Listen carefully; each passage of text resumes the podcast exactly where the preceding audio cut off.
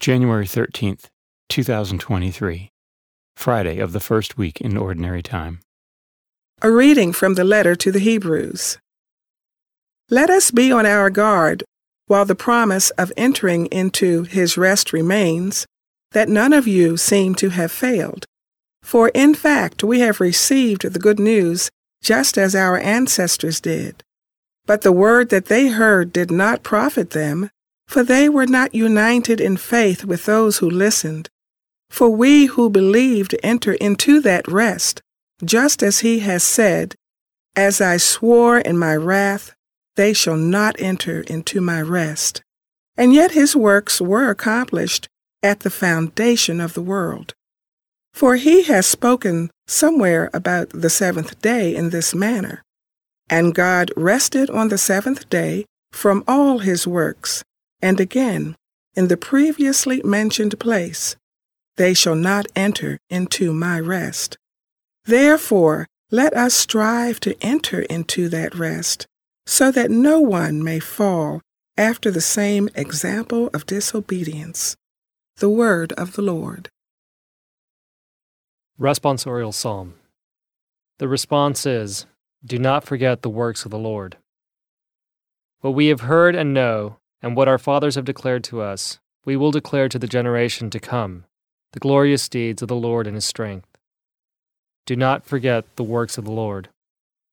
That they too may rise and declare to their sons that they should put their hope in God, and not forget the deeds of God, but keep his commands.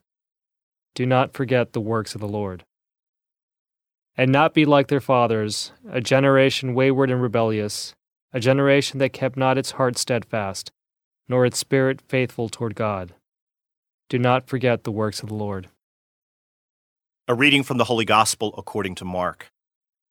When Jesus returned to Capernaum after some days, it became known that he was at home.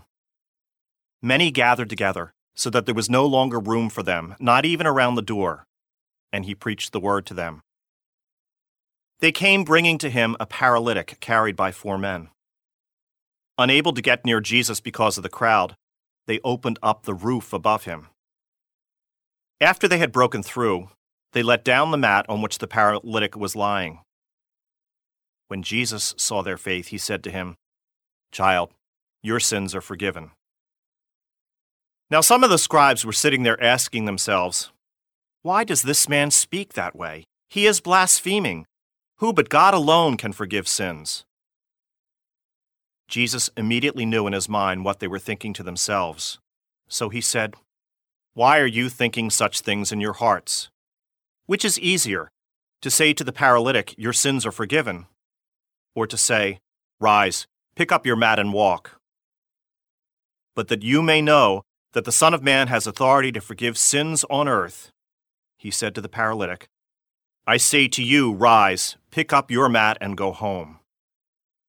He rose, picked up his mat at once, and went away in the sight of everyone. They were all astounded and glorified God, saying, We have never seen anything like this. The Gospel of the Lord.